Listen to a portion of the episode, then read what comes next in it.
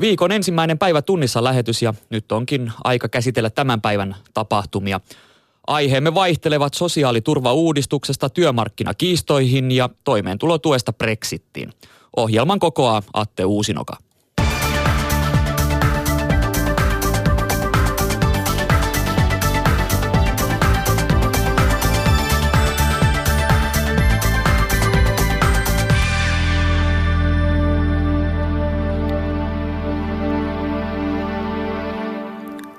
Julkisten ja hyvinvointialojen ylityö- ja vuoronvaihtokielto alkoi tänään. Kielto koskee lähes 100 000 JHLn jäsentä. Vaikutukset näkyvät erityisesti sosiaali- ja terveyspalveluissa sekä lasten päivähoidossa henkilökunnan vähyytenä. Keskiviikkona AY-liikkeen kamppailu irtisanomissuojan heikennyksiä vastaan uhkaa pysäyttää satoja tuotantolaitoksia, kun teollisuusliitto – palvelualojen ammattiliitto PAM, ammattiliitto PRO sekä sähköliitto järjestävät vuorokauden mittaisen poliittisen lakon. Ammattiliittojen keskusjärjestön SAK puheenjohtaja Jarkko Eloranta. Tämä lainsäädäntö ei ole hyvää lainsäädäntöä, se ei ole tarpeellista lainsäädäntöä ja sen lisäksi tietysti asettaa työntekijät eriarvoiseen asemaan riippuen siitä, että minkä kokoisessa yrityksessä he työskentelevät. Ja näitä, tätä lainsäädäntöä näillä toimilla nyt halutaan vastustaa ja, ja näyttää hallitukselle, että me ollaan tässä asiassa tosissamme. No, työtaistelujen piirissä on semmoinen 30 000 työntekijää. Millaiset vaikutukset näillä lakoilla ja ylityökielloilla tällä viikolla Suomeen on? No tietysti tämä JHL ylityökielto voi vaikuttaa pääkaupunkiseudun liikenteeseen, että et siellä saattaa olla vaikutuksia. Ja tietysti teollisuuden lakko sitten näkyy niillä teollisuustuotantolaitoksilla, että tuotantoahan ei niinä päivinä ole. Samoin elintarviketeollisuudessa niin, niin päivänkin häiriö varmasti aiheuttaa tiettyjä, tiettyjä vaikeuksia, mutta tämä on nyt ehkä tällainen yhden päivän äh, näyttö ja, ja tuota, toivottavasti hallitus tästä miettii, että miten jatkossa voitaisiin niin kuin välttää, että tämä ei tästä enää eskaloidu. Toimittajana Anna Lehmusvesi. Julkisten ja hyvinvointialojen liitto JHL aloitti tänään siis ylityö- ja vuoronvaihtokiellon.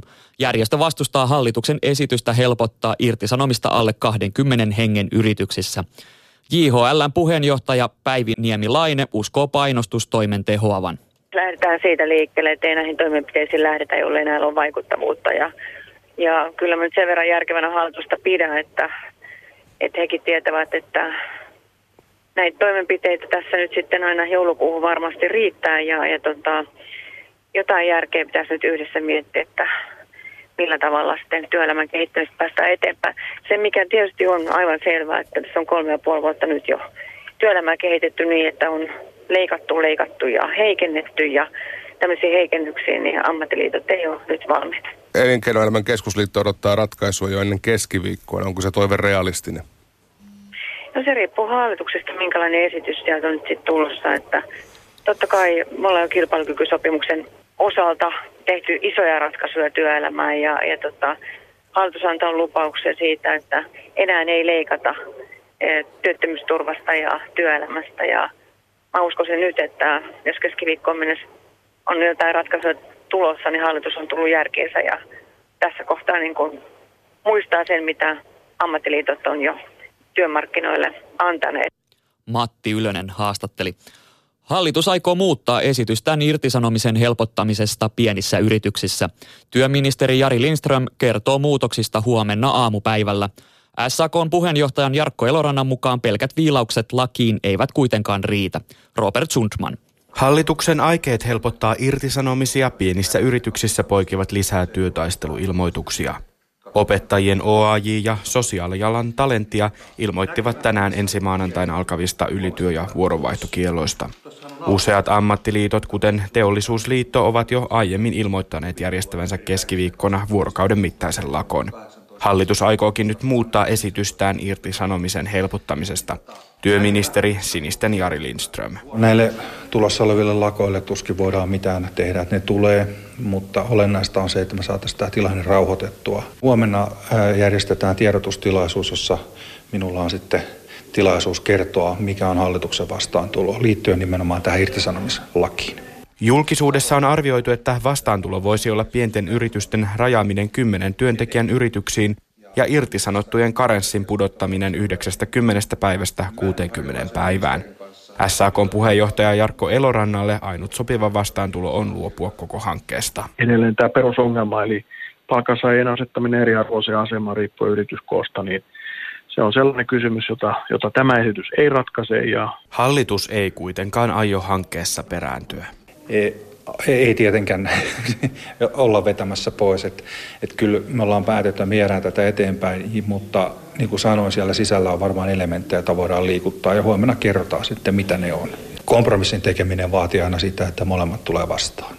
Mutta tässä asiassa SAK ei näe mahdollisuutta kompromissiin. No me vaan todetaan se, että niin kuin tästä asiasta ei tehdä kompromissia, mutta että jos on u- uusia asioita, joiden ympärille sitten kompromissi rakennetaan ja, ja tavoitteena on tosiaan se, että, että pienten yritysten riskiä tässä alennetaan ja toisaalta myös sitten kyetään työllisyyttä parantamaan, niin, niin niistä emme sitten saattaisi ehkä jotain syntyäkin, mutta tämä laki ei varmaan ole sitten osa sitä kokonaisuutta. Toimittajana Robert Sundman. Hallituksen suuressa maakunta- ja sote-uudistuksessa on jälleen ajauduttu uusiin riitoihin, mutta samanaikaisesti valtioneuvoston linnassa on jo ruvettu valmistelemaan vielä soteakin suurempaa sosiaaliturvauudistusta. Sen vaikeuskerrointa pidetään vielä soteakin kovempana, koska osaan uudistuksesta liittyvät myös työmarkkinajärjestöt. Miksi uutta suururakkaa valmistellaan, vaikka vanhankin toteutuminen on vielä epävarmaa? Keskustelemassa keskustan kansanedustaja Juha Rehula, SDPn kansanedustaja Anneli Kiljunen ja kokoomuksen kansanedustaja Sari Raassina. Nämä on oikeastaan erillisiä asioita, eli sote-uudistuksessa kyse on meidän terveydenhuollon ja sosiaalipalveluiden palvelujärjestelmä ja toimintatapojen uudistuksesta. Kun taas sitten sotu-uudistus on oikeastaan vastaus siihen, että Suomessa on äärimmäisen pirstaleinen järjestelmä. Ihmiset saavat erilaisia tukia kovin monen järjestelmän kautta ja näiden tukien ja työelämän yhteensovittaminen on tavattoman haasteellista. Meillä on myöskin kannustinloukkuja, meillä on sellaisia loukkuja, missä ihan normaalit tavalliset ihmiset putoavat näiden järjestelmien välitilaan, eli se turvaverkko pettää. Ja kun työelämä on muuttunut monimutkaisemmaksi, on silpputyötä ja on pätkätyötä ja on osa-aikatyötä, niin tuen ja työelämän yhteensovittaminen on mahdottoman vaikeaa.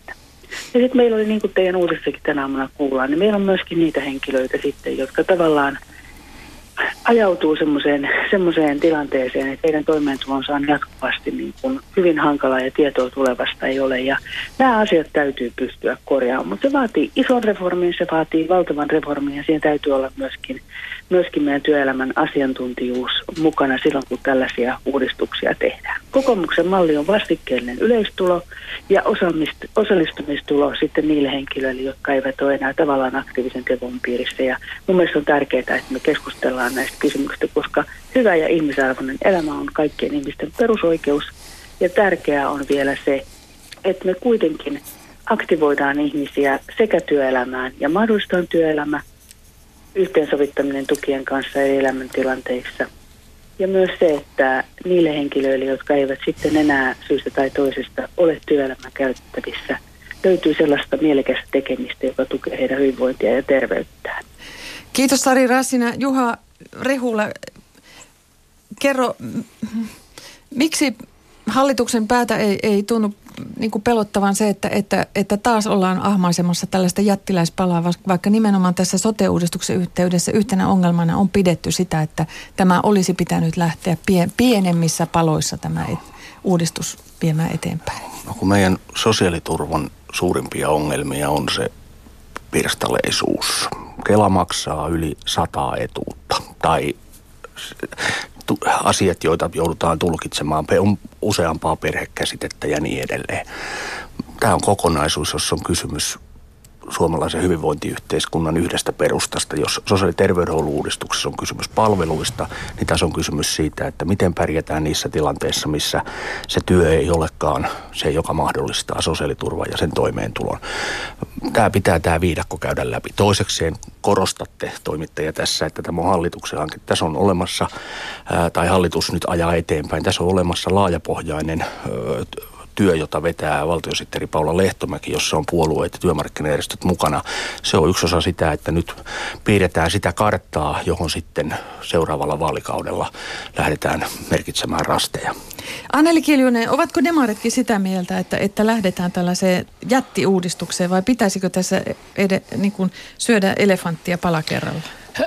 Kyllä meidän näkemyksen mukaan me tarvitsemme kokonaisvaltaisen uudistuksen, sellaisen uudistuksen, joka pystytään myös yhteensovittamaan meidän sosiaali- ja terveyspalveluiden kanssa. Ja siinä mielessä olen, olen täysin samaa mieltä kuin äh, edustaja Raassina ja Rehula. Ja, ja se, että meillä on tämä toimihanke, joka on parlamentaarinen, äh, parlamentaarisesti äh, koottu ja sitten siellä on työmarkkinajärjestöt mukana, niin sitä työtä kannattaa jatkaa. Ja, ja, ja siltä osin on samalla, samaa mieltä. Ja meillä äh, kansainväliset toimijat, muun muassa OECD, on to, todennut sitä, että meidän sosiaaliturvamme on liian matala. Se on monimutkainen, se on pirstalainen, se on päällekkäinen – ja jos äh, henkilö hakee äh, itselleen äh, sosiaaliturvaa, niin se joutuu hakemaan sitä usealta eri viranomaiselta lausuntoja toistensa päälle.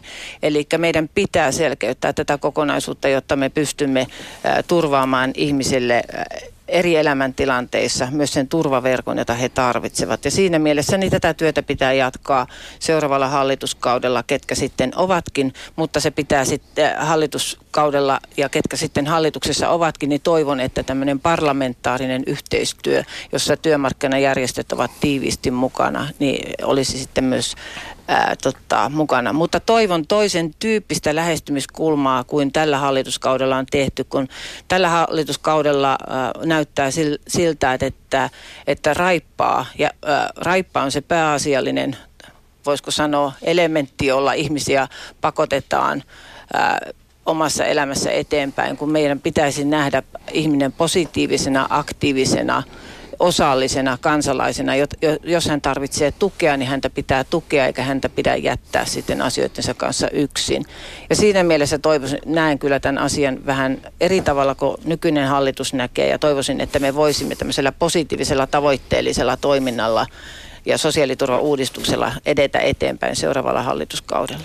Nyt ihan lopuksi ja ihan lyhyesti kysymys kaikilta. Tuossa Anneli Kiljunen mainitsikin tämä OECDn suosituksen tästä, tästä Universal Creditistä, eli tästä Iso-Britannian mallista. Onko tuo Iso-Britannia nyt se, se esimerkkimaa, mitä, mitä Suomi lähtee sitten seuraamaan Sari Rassina?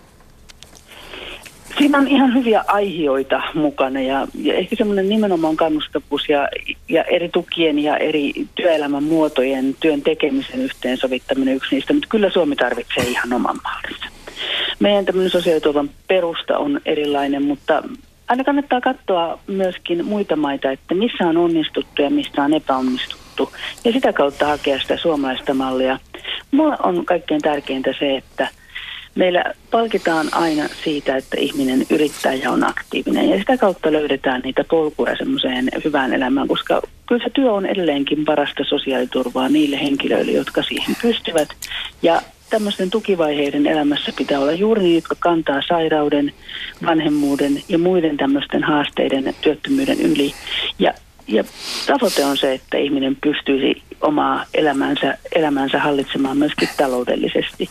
Mutta sitten jos tilanne on oikeasti näin, niin silloin pitää antaa ihmisille myöskin säälliseen elämään, hyvän elämään mahdollisuudet meidän tukijärjestelmän Kiitos, kiitos Sari Rassinen. Nyt ihan nopeasti Anneli Kiljunen. Iso-Britannian malli, kyllä vai ei Suomelle? No siinä on positiivista se, että se on koonnut, siinä on koottu nämä eri sosiaaliturvat vahvemmin yhteen, mutta ongelmana siinä on tämä rahoitus sekä sitten se, että tämän ää, kalleuden takia nyt tätä sosiaaliturvaa on leikattu, joka on sitten aiheuttanut sen, että ihmiset on joutunut entistä ahde, ahtaammalle, jonka takia en tällaisena sitä voi tukea, mutta me tarvitsemme oman suomalaisen sosiaaliturvauudistuksen.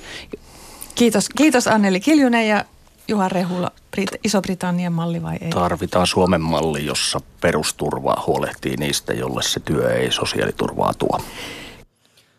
Näin siis keskustan kansanedustaja Juha Rehula, SDPn kansanedustaja Anneli Kiljunen ja kokoomuksen kansanedustaja Sari Raassina. Toimittajana Pirjo Auvinen. Kela maksaa yhä useammalle alennettua toimeentulotukea – Tänä vuonna yli 11 000 suomalaisen toimeentulotuesta on leikattu sadasta 200 euroa. Syynä on tavallisesti työstä kieltäytyminen. Eero Mäntymaa. Hurstin leipäjonossa säännöllisesti jonottavat Tiina Hedborg ja Pasi Saarinen ovat tottuneet tulemaan vähällä toimeen. Kun oma raha ei riitä, haetaan Kelalta toimeentulotukea. Suurista summista ei ole kyse. Tämän työttömyyskorvauksen päälle niin pari sataa ehkä. Se pystyy lääkekulut korvaamaan ja jotain välttämättömiä menoja, bussilippu, kaikkea tämmöistä. Vähän yli 400. Ja sillä pitäisi elää koko kuukausi Helsingissä. Entistä useampi köyhä joutuu tulemaan toimeen entistä pienemmällä. Joka kuukausi muutama tuhat suomalaista saa Kelalta täysimääräisen tuen sijaan alennettua toimeentulotukea. Käytännössä se tarkoittaa sen enimmillään parin sadan euron leikkausta. Pasi Saarista ajatus kylmää. Tämä, jos tästä vielä pienenee tämä tuki, niin se on, mulla tulee sellainen tunne, niin kuin, että mennään niin kuin sisälle sota aikaa, että ei muuta kuin saunat taakse vaan kylmäksi. Alentamispäätökset ovat moninkertaistuneet sen jälkeen, kun toimeentulotuki siirrettiin kunnilta Kelan vastuulle. Laki on mahdollistanut tuen alentamisen jo pitkään, mutta kuntien sosiaalityöntekijät eivät ole mahdollisuuteen juuri tarttuneet. Kelan toimeentuloturvaetuuksien osaamiskeskuksen päällikkö Pasi Pajula. Kela katsoo, että tämä määrä, joka nyt toteutuu, on aika lailla se normaali määrä, joka, joka kuuluukin ikään kuin olla. Eli, eli nämä Kelan ratkaisut on, on lainmukaisia ja perusteltuja. Alentamispäätöksen perusteena on tavallisesti työttömän kieltäytyminen TE-toimiston tarjoamasta työpaikasta tai koulutuksesta. Kyse on siis eräänlaisesta töihin patistamisesta, Pajula sanoo. Jos henkilölle esimerkiksi tarjotaan konkreettisesti työtä ja henkilö ei sitä sitten jostain syystä halua ottaa vastaan, niin on katsottu, että joissain tilanteissa on sitten ihan kohtuullista, että sitä toimeentulotukea alennetaan. Mitä sanovat leipäjonon asiakkaat? Onko työstä kieltäytyminen hyvä peruste toimeentulotuen alentamiselle? No se on oikeutettua, mutta se olisi muuten, niin ei pitäisi leikata. Että oli niin kuin mun pointti, että siitä tehdään jotain, mutta jos ei tee, niin sitten rankastaa. Että ihan tässä vaan niinku lusmulla. Äänessä Tiina Hedborg, toimittajana Eero Mäntymaa.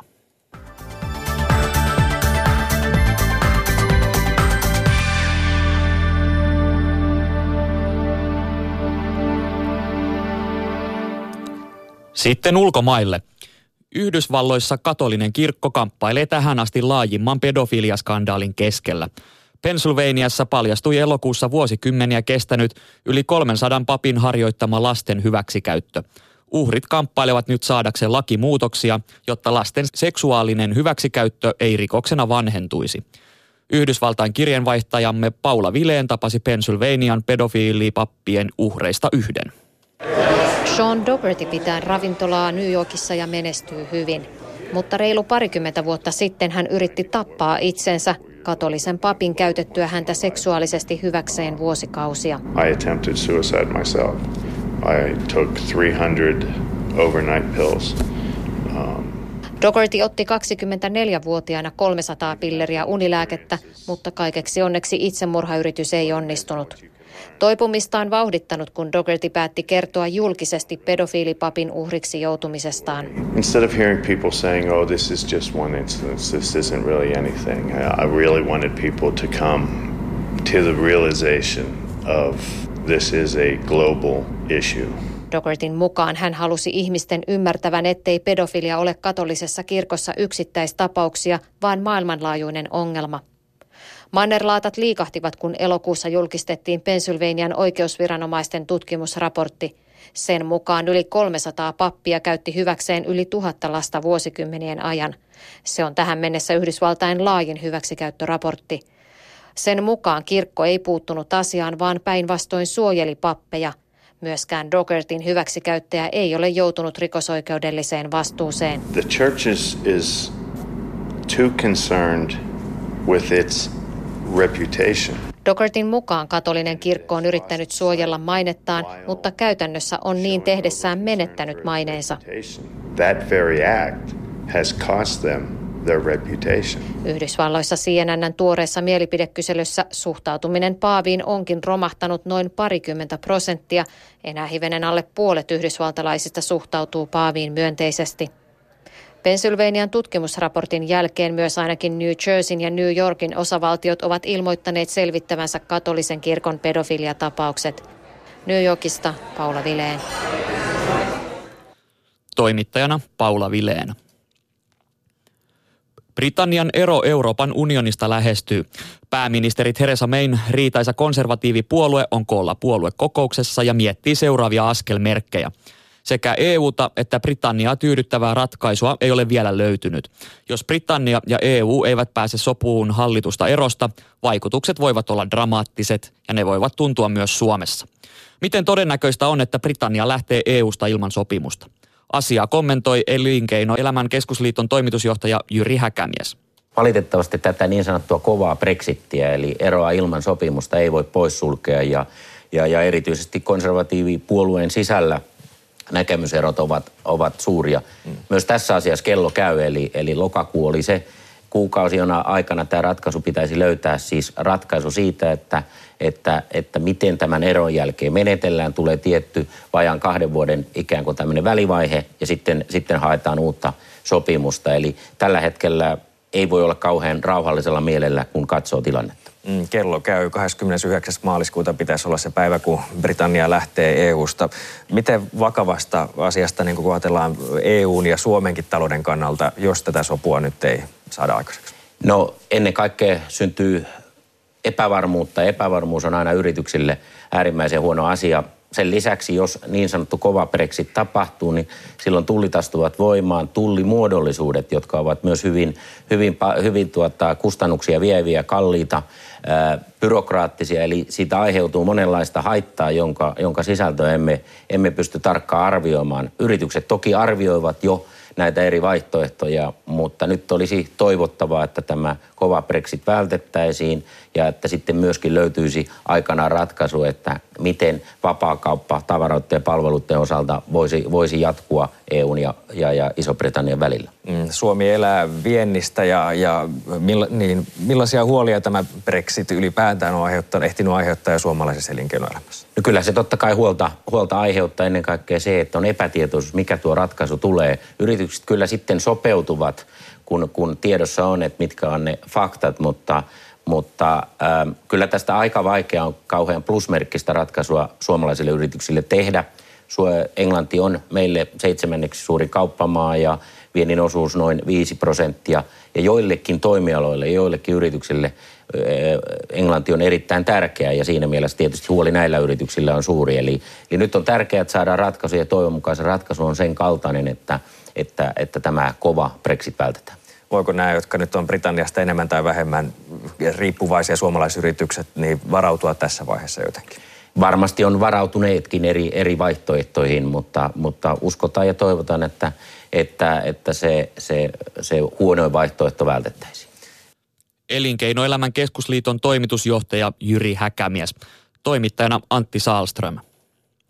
Frankfurt on noussut rahoitusalalla selvästi suositummaksi Lontoon Cityn korvaajaksi Brexitin jälkeen. Kaupunkia rakennetaan nyt huimaa vauhtia ja Saksa säätää uusia lakeja helpottaakseen pankkien tuloa. Myös suomalaisten pankkien johdannaiskauppa voi siirtyä pitkällä aikavälillä pois Lontoosta, joka on nyt rahamaailman keskus. Jos Britannia eroaa ilman sopimusta, lähikuukausista voi tulla finanssialalla rajuja. Kahvila elämää, upouusia asuntoja keskustassa pilvenpiirtäjissä. Frankfurt houkuttelee Lontoon rahamaailmaa Saksaan kaikin tavoin ja kasvaa silmissä. Tänne valmistuu aivan lähivuosina yli 20 pilvenpiirtäjää asuin- ja toimistokäyttöön. Frankfurtista tulee lähivuosina EUn rahamaailman keskus Brexitin ansiosta. Kymmenet pankit ovat jo ilmoittaneet siirtyvänsä Frankfurtiin, ja jos Brexitistä ei lähikuukausina saada sopua, täällä Frankfurtissa voi pian olla auki tuhansia pankkialan työpaikkoja. The longer the final outcome draws closer to the exit date, Mitä kauemmin Brexit-sopimuksen saaminen kestää ja maaliskuun loppu lähestyy, sitä vaarallisempi tilanteesta tulee. Siksi uskomme, että syksystä tulee hurja. Näin lopparijärjestö Frankfurt Main Financein toimitusjohtaja Hubertus Veet. Brexitistä selviävät helpoimmalla ne, jotka ovat valmistautuneet parhaiten. Muuton kustannukset isoille kansainvälisille pankeille voivat olla satoja miljoonia euroja. Esimerkiksi johdannaiskaupan kohtalo on vielä täysin auki, jotkut pelkäävät jopa kaaosta ensi keväänä. Hubertus Veet. Significant expenses are uh, related. Siirtymiseen liittyy pankeille valtavia kuluja. Puhutaan vähintään kymmenistä miljoonista, joidenkin pankkien kohdalla jopa sadoista miljoonista euroista. Saksa houkuttelee finanssialaa vähentämällä byrokratiaa. Eurex johdannaispörssin resursseja on kasvatettu. Staff uh, with high earnings. Kyse on suuripalkkaisista työntekijöistä. Päättäjät haluavat tehdä Saksasta houkuttelevamman paikan muihin verrattuna ja antaa paremmat mahdollisuudet pankeille palkata ja irtisanoa hyvätuloisia. Se on agendalla. Näin Saksan pankkien keskusjärjestön Brexit-vastaava Thomas Schlüter. Voiko siis sanoa, että euroalueen mahtimaa Saksa selviää Brexitistäkin voittajana? Hubertus Veet. It's not something we ask for and it's not something we hope for. Me emme pyytäneet tai toivoneet Brexittiä, mutta meillä on sanonta, älä hukkaa hyvää kriisiä, koska meillä on nyt mahdollisuus olla yksi harvoista voittajista, kun loppupeleissä lasketaan. Toimittajana Anna Karismo.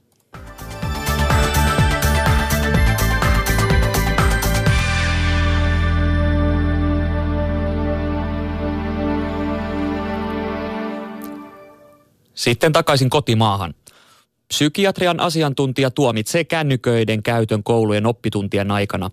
Lasten psykiatri ja THLn asiantuntija Jukka Mäkelä sanoo, että kännykät ovat haitallisia lapsen keskittymistaitojen kehittymiselle. Kännykät häiritsevät oppimista siksi, että ne hajottavat keskittymistä.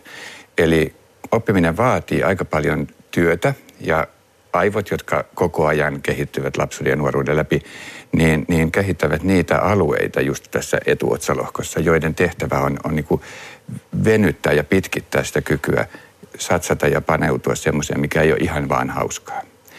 Kännykät tulee siihen väliin, koska ne on aika koukuttavia. Että se kännyköiden niin kuin, tuomat viestit iskee, kyllä me kaikki aikuiset tiedetään se, kuinka kun se kilahtaa, niin, niin sitten helposti joku, joku palaveri tai kahdenkeskinen keskustelu keskeytyy.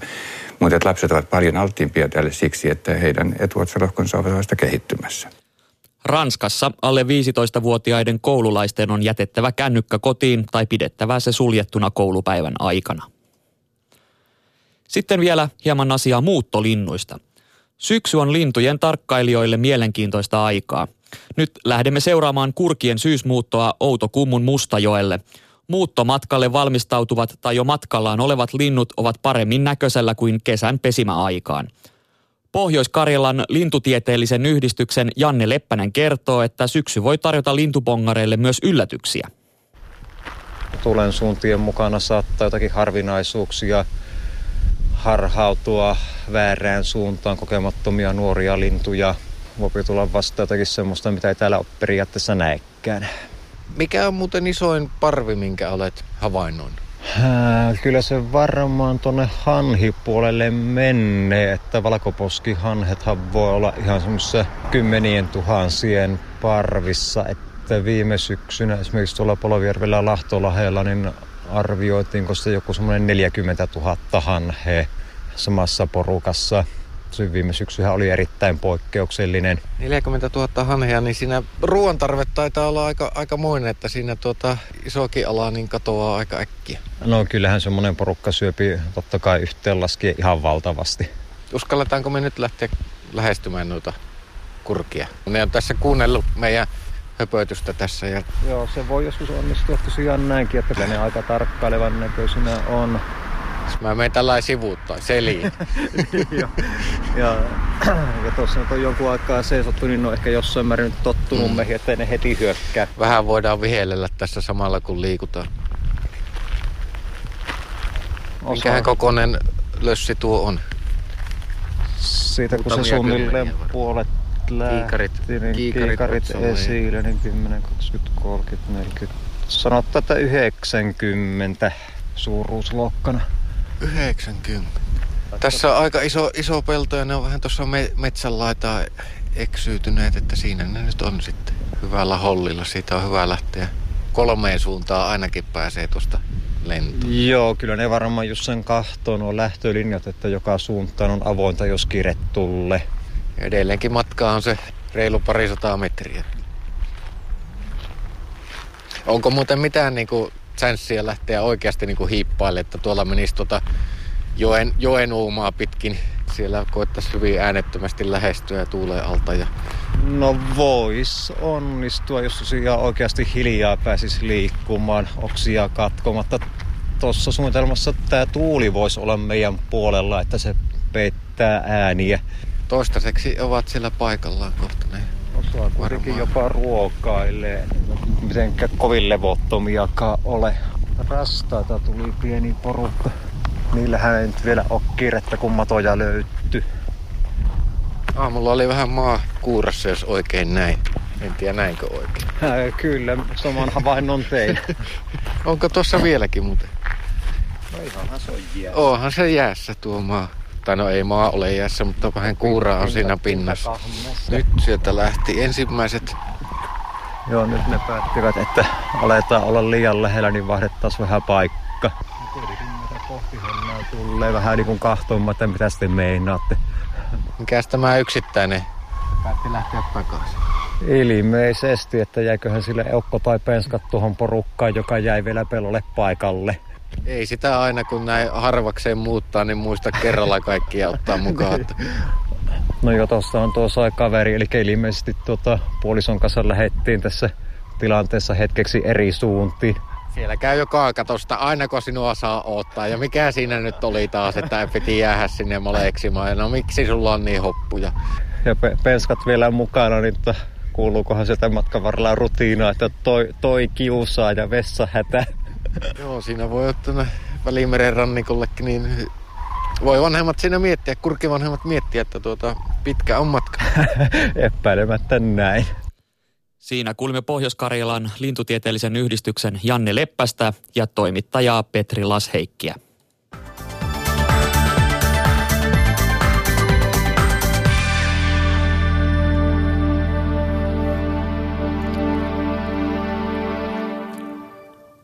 Siinä oli tämänkertainen Päivät tunnissa lähetys. Minä olen Atte Uusinoka ja kiitokset teille.